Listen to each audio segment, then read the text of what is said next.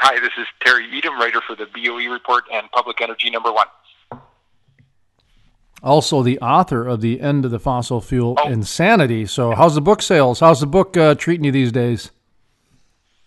Book is okay, I think. It's kind of hard to tell because sales are only online. So, um, I get a report back. It sold uh, 600 copies through March, oh, which great. I don't know if that's good or bad, but um, it's. Hey, it's better than 500, better than 300. You know, I mean, it's something. And you know, it's something, and uh, it's one of those things like you you mentioned. It's hard writing about fossil fuels, and it's hard to get anybody's attention about a book about fossil fuels. It doesn't really compete with Kardashians or anything else. So, um, uh, so it takes a bit of effort for word of mouth to to get around. I think, and then hopefully it engages with the public. It seems to be so far. There's a lot of good reviews, and people have really enjoyed it so far. So I'm just hoping that it'll keep spreading. So I wanted to ask you because you and I have had some conversations about these, just the rise of environmentalism, how it's gotten to like a religious status for a lot of people. It's gotten to mm-hmm. uh, a polarizing extreme places to where the narrative, like we said in our previous interview, just like a month ago, that the narrative seems to be to get rid of fossil fuels or to end drilling. And now, flash forward a month ahead of time here and to current day. And we've got two presidential candidates, uh, Bernie Sanders and Elizabeth Warren, who I would call front runners of their party, uh, talking about banning drilling. And that's where we're at now, to where you and I a month ago were just pontificating about this narrative switch now, a month later, Colorado signs into law some major restrictions on what people are calling about over half of banning of the industry. And now you got two presidential candidates talking about banning drilling. And just two days ago, the governor, or whenever the 16th, when he signed the bill, said war on oil and gas, actually uttered the words war on oil and gas. What's going on, man? I mean, what, what's what what happened in 30 days that um, you know it, it, it ramped up quick, is what I'm saying. It's it's it's astonishing that the whole trajectory of the world is changing in in this time frame. It's like you're saying. I read a, a FERC uh, allowed um, the expansion of or the creation of several LNG export facilities on the Gulf Coast, and, and part of their criteria, the thing they were concerned about in future was the impact of climate change of allowing any more of these facilities. And this is natural gas we're talking about now. So, and six months ago that was unheard of. So, you're right; it's just changing at warp speed. And I, I think the this narrative, it, it's like a mania to me, or religion, like you said, that's just gripped the world, and it's just a, a self-feeding thing now. You have people in Europe, groups um, Extinction Rebellion, this group I read about, that's just sitting down in the middle of the street and blocking the streets off, and it's just uh, it's accelerated like nothing I've ever seen. So I I'm haven't really followed the presidential campaign, which I probably mm-hmm. won't. Uh, being a non-political program, that's one of that's one of the beauties that we can have. We tried to do politics for a little bit. We sent an intern in, and a half hour later, from watching all this the 24-hour news shows, he came back a 90-year-old man. So we, we, we decided not. I'm just kidding. Um, it just sucked the life right out of him. Sounding like a baby. Yeah, um, it would. Are are Bernie Sanders or um, Elizabeth Warren even saying what the solution would be, or are they just finger pointing saying, you know, let's just ban it. Do, do you know? Because I, I haven't seen any solutions or heard of any solutions. Well, I think that's the the key turning point for us as an industry is, the, is you you're onto something there is that they have no solutions. I think they're just re- trying to reflect this wave of opinion that's just taking over. You have everyone talking about climate change; it's everywhere, and um, and, and but it's it's just gone too far, too fast, and there's nothing that can be done about it in the short term.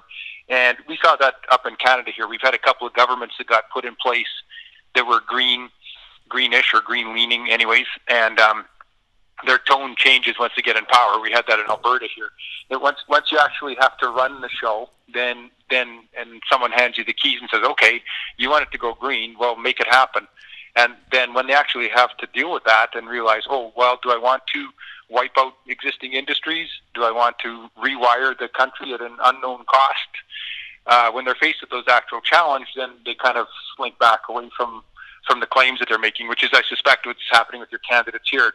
They're trying to make political hay by by talking the talk that is all part of the news narrative right now and it, it's everywhere. Like uh, climate change, obviously, the discussion is every discussion hinges on climate change now. It's become a joke almost about everything you see that has a negative impact is climate change, and excuse me, they're just riding that wave. So I could see why they're doing it. Uh, when push comes to shove, if they ever get in your power, I don't think that they would stand by it. Where's the media? You know, you and I work in the media, um, I'm I'm in the third world of media, so I mean, there's there there you know any I'm fine. I got my niche. I'm I'm very happy. I found my place in the media. Um, but you know, we're not we're not Fox News. We're not MSNBC. We're not CNN. We're not NBC, CBS, Viacom, whatever you name it. We're not one of the big guys. How are they allowing this um, narrative to even be there? I mean, I, I said this in my last interview that you know, every year you got some crazy presidential candidates, you know, maybe the guy that wears a Merlin hat and he wants to, you know, legislate dragons. To me, that's almost as sane as trying to ban oil and gas. I mean, that is how crazy that statement is that it should be in there with dragon legislation. How come the media isn't how, how are they allowing this? You know what I mean? Is it just kind of is it really the Kardashians keeping up with the Joneses that kind of dictates everything or what? I, am just astounded. Well, I'm just astounded. well, I, am astonished too, and it's a bit through um, for any of your your audience is old enough to remember the dot com boom or the housing boom, um, and it just seems to be these manias where they just lose any their feet leave the ground and they just start floating in the wind with the, the tide of opinion. I remember in the housing boom in the U.S. reading these articles from um, websites which were running counter to the narrative, and they were saying like, "This is insane! Like, you can't be giving mortgages to people with no jobs and no income." And it was happening before everyone's eyes, and and, and a few people who, and we feel like that now. I think looking in at this madness, going, "This you can't be serious about this," but it happened. And then it blew up. In, inevitably, these things blow up, and it was the same with the dot com boom in in the late '90s when when kids, 15 year old kids would start a website and sell it for 2 million bucks. And that this was happening all over, and this is the new age. And then it just kind of blew up.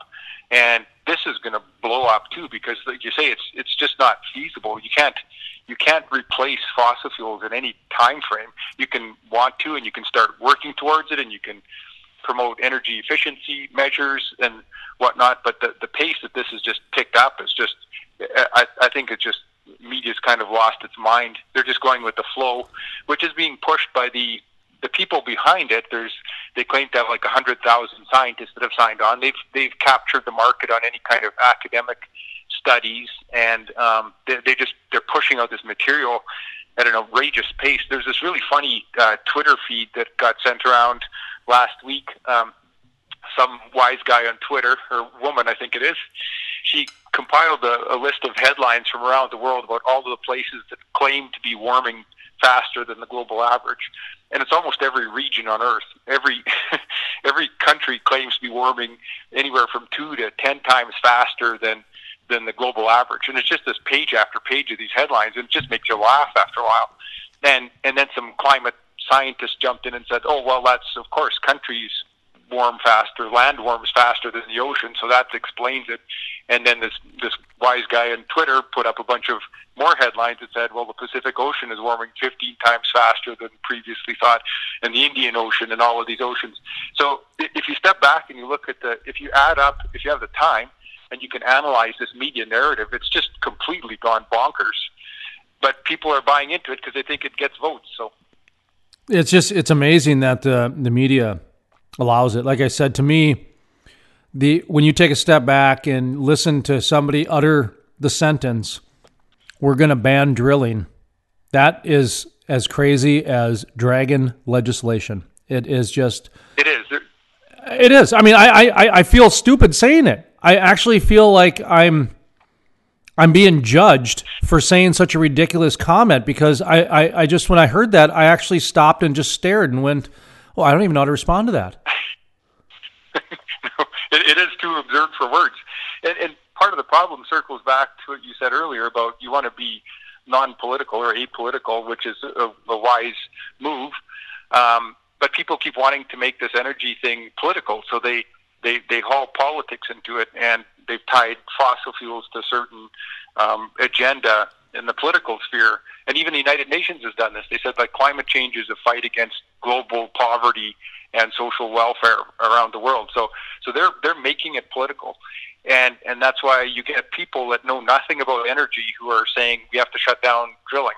And and but they're not responsible for it. And you can say anything you want. You can say, let's go solve world hunger next week and that's a great idea, but how are you going to do it? And that's why no one says that because it can't happen but for some reason these people still believe that they can say that and it, that the media just keeps reinforcing it because you read stories about how wind and solar have taken over and they're dominating. They're not even close. They're like uh, several percentage of the load, and it's just when conditions are right that they are useful, and most of the time they're not useful. So, but but the media narrative would lead you to believe otherwise. Um, I just did a Google search for an article I was reading or writing, and um, if you Google search uh, wind energy, you come up with like 500 million hits, and solar energy is like 600 million. Fossil fuels is 80 million. So, so those wind and solar are, are like five times the coverage in the media, yeah. even though they're like one fraction. It's it's inverted the attention that they're getting relative to what they contribute, and, and it, it, it just goes. It's around, it's across the world, like you say. The infrastructure that's in place for for petroleum, especially, but fossil fuels also. Like, how, how do you go about rewiring that? And we've talked about this before. It just it can't be done by any logical person. If you ask an engineer how you would do it, you you just get a blank stare too. It's like talking about dragons, just like you're mentioning. That's what I'm saying. I just I it's it's so obviously insane that it's mm-hmm. remarkable that it's allowed. I mean, listen, I've I've got reprimanded in the media for a lot less. I mean, for for for statements that were a lot, you know, truer, basically, and um, to just to think of that is is mind boggling to me. Uh, the other thing that happened in the last 30 days is um, we put in an order for a belt. We are going to do the Earth's Champion, and we're going to go around with this belt. Excellent. Talking about how the oil and gas industry is saving the planet, how they are the leaders when it comes to saving the planet. I mean, from the rig mats to the engineering, all kinds of different things. They're one, you know, and, and hopefully other people will come up and say, no, we're doing this too. We're doing this too. But the oil and gas industry is really investing a lot of money into making the planet cleaner. And they're it's almost like the more they invest, the more extreme the other side gets. That's so weird to me. Yeah, and there's no there, there's no thanks for it too. There's uh, up here in Canada, as you, I'm not sure if your listeners are familiar with it, but we can't get oil out of Alberta, out of Western Canada, because all of the big new pipeline developments have been blocked. And when we had a government come in four years ago, they were a semi-socialist government, but even they understood when they got to power that we need to get pipelines built. And so they, they, they said to the rest of the country, they said, okay, we will do what you want. We will put on a carbon tax in this province. We will um, put a cap on emissions from the oil sands, which are the biggest producing region up here. So we will do what you want. We will reduce, we swear that we're going to reduce greenhouse gas emissions. We just need a pipeline or two to get our product to market. So those policies got implemented, the taxes got implemented, the cap got implemented, and no pipelines. Because it's like you say, they just pulled the rug out from everybody un, under everybody's feet, and it doesn't matter what you say or do. You're still doomed for for standing behind fossil fuels. You're called a denier now for standing behind fossil fuels, and and part of this is the industry's fault because we have to turn around and say, point out the obvious obvious fact that 7 billion people are alive on Earth right now because of fossil fuels and for no other reason. And if you want to take away fossil fuels, you have to decide which four fifths of that population has to go. So you pick who you want it to be because that's the cost of getting rid of fossil fuels. That's what it's going to be because well, you simply can't feed and heat these people. I'm going to ask this question to you because I've I'm, I'm reluctant asking this because you know the Earth's champion and I work in the media and you work in the media, so it's a little bit selfish on our part. You hold the belt currently, don't you? I do hold the belt until somebody beats me from it. We're going to debut it at the Bakken Barbecue. Um, oh man, the last interview I had, he goes, "I want a picture with that belt," and I said, "Oh, it's already working. It's already working." Uh, oh, we're going to go to high schools, everything, and um, good, good. Oh, it's yeah, it's anyway. I I, I understand you and I make make our revenue from oil and gas companies uh, supporting through advertising and, and marketing and public relations and everything like that. So, all you oil companies, I'm well aware of where I'm about to take the conversation. I do believe, and we've mentioned this before. Um, so I want I want your current take on this. I believe that the narrative has gotten so extreme uh, for the environmentalists that is a rare opportunity for the oil and gas industry to step up to the plate and do some real public relations, like get creative, to invest some money, to figure out ways to educate on a new level that they've never tried before. Because the other side's already crazy. You already got two. You got two presidential candidates coming out and saying, "Well, you got two presidential candidates saying we want to ban drilling." You can't get much right. higher with the craziness than the president. So nope, you cannot. Um, and I, I realize the current one as well. So, um, and how, how that's funny for some people listening, and how I just ticked off other people for pointing that out too. Um, I, am a Trump, and, I, am a Trump fan. It's funny, and I'm a Trump fan. So, um, you know, I, I th- the things he's done for the industry have been very good. So, what I'm getting at mm-hmm. though is, what is your opinion on that? You know, now that we've completely overly disclosed the fact this is how we make our living, um, do you think the oil and gas industry should reevaluate their public relations and their marketing and just their money they spent, their their creativeness behind it? Just talk to me about public relations, the current state of the environmental talk, and how this is a rare time for the industry to actually do something. Yes, it, it, it, it is a rare time for them to do it, and it's a crossroads too for the industry. And the way that I sliced it in my book or looked at it is that for a long time, the whole industry was used to dealing with um, governments. They weren't used to dealing with the public because governments wanted fossil fuel development, which is another narrative that gets lost here too. It's governments that have been encouraging fossil fuel development around the world. They've invited companies in, develop these concessions, develop these offshore concessions, bring wealth to our countries, bring jobs. We need cheap fuel. So that's been going on for a long time. So the industry, especially at the higher levels, has been used to just dealing with governments, and that's one reason that um, Trump, when was when elected, he put in Rex Tillerson, the former head of ExxonMobil, as his Secretary of State because it made total sense. Because Rex Tillerson actually had more experience dealing with global heads of state than Trump did. Absolutely. Ironically enough, but that's how the that's how the oil patch worked, and so so for forever the energy industry has relied on governments as supportive and partners. And if you wanted something done, you talk to the governments. And um, and so there's just been a lot of inertia, and big institutions have built up operating this way. And now that rug's been pulled out from underneath their feet too, and so governments don't want to talk to oil companies because they're going talking crazy talk like banning drilling. So so this is something totally new. Now you have to turn the aircraft carrier around of all of these the, the big petroleum industry. It has to change direction now. It has to say, okay, we can't do that anymore, even though we have all of our existing um, communications departments are built for that aspect. Now we have to rethink how we do things. We have to get our message out there. We have to explain to people, it, and it's not even a, a defense of fossil fuels. It's just the reality of fossil fuels, whether you like them or not. And I'm sure you could. There's a lot of people I know in the industry that say, "Yeah, we're not going to be on fossil fuels forever. That, that there's an end in sight to that. 20, 30, 40, 50 years, we don't know. But the cheap stuff is getting used up, and it's just going to get more and more expensive. If you look where the development is in the world, it's in the U.S. shale basins, and then it's pretty much offshore everywhere else.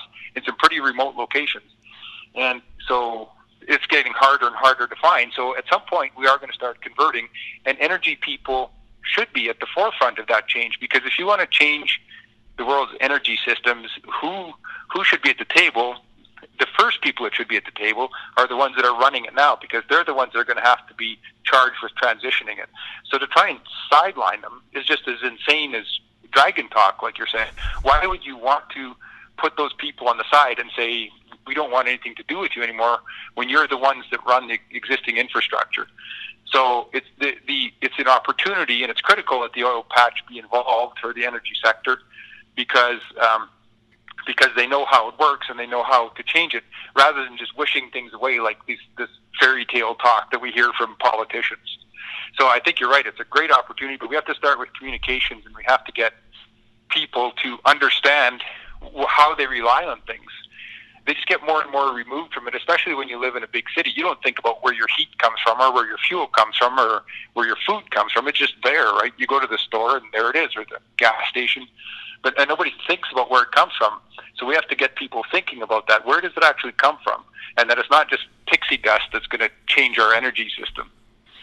Well, that's like the Earth's champion. He wants to go out and let people know that uh, if you want an electric car, well, you better start supporting coal. And if you want, you hmm, know, that's where power comes from. If, yep. if if you want an iPhone, yep. well, you better support oil and gas. You know, I mean, if if you want yep. if you want food, well, you better support oil and gas. I mean, these are just some really basic things. Where it's sad that we live in an age where people need to be reminded about those things. And, it, it is.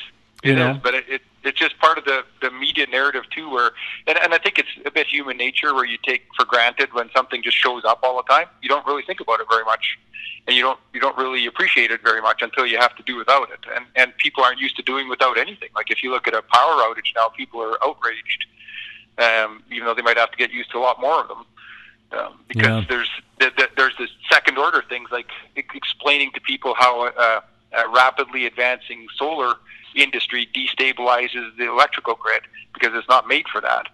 And and the the people that have to provide baseload power are the companies that don't want to invest in infrastructure because there's no money in it anymore because the solar companies get all of the revenue. Um, so it's it's we have to get these concepts across too, saying like no, these things aren't. There's no um, uh, silver bullet here that's going to solve everything. It's we, we got to. It's it's it's a long process, and everybody has to work together. Terry Etam with us, the BOE report. What's the name of your daily website? Public Energy Number One. Public Energy Number One. Uh, what's going yep. on in your in your world in terms of your latest writings? You know, you you write. Uh, how often do you write? Uh, well, I, I am busier than I should be. I suppose I have a day job too, and then I write for these websites. I try and get out a post once a week or something okay. on I, either site, so it keeps th- me busy. I figured it was at least once a week, so I, I wanted to say weekly, yeah, but yeah. Uh, I, I didn't know. Um, yeah. You know, I mean, you're like no, like a lot of writers nowadays. You know, you you sometimes you write four articles a week, and then you might go a week and a half without writing one, and then all of a sudden you're back on it again, and then a magazine will that's it get in touch with you, and then all of a sudden you got that's a book. you know, and yeah, that's right.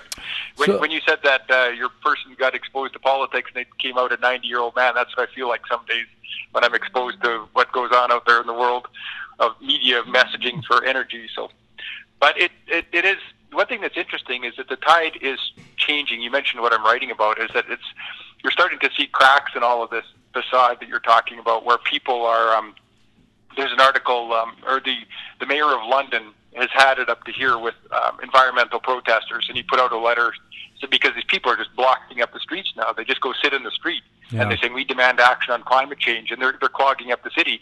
So people are starting to get fed up with this stuff, and they're saying, "Oh, enough! We, we have a world to run here. You can't just you can't just clog up everything." And I think that's going to start happening more and more with these people that, that are blocking everything, and and then it, when it starts having a real impact on people's lives, and, and that's the part that these people don't understand. I don't think these these advocates that are trying to get to stop drilling and whatnot.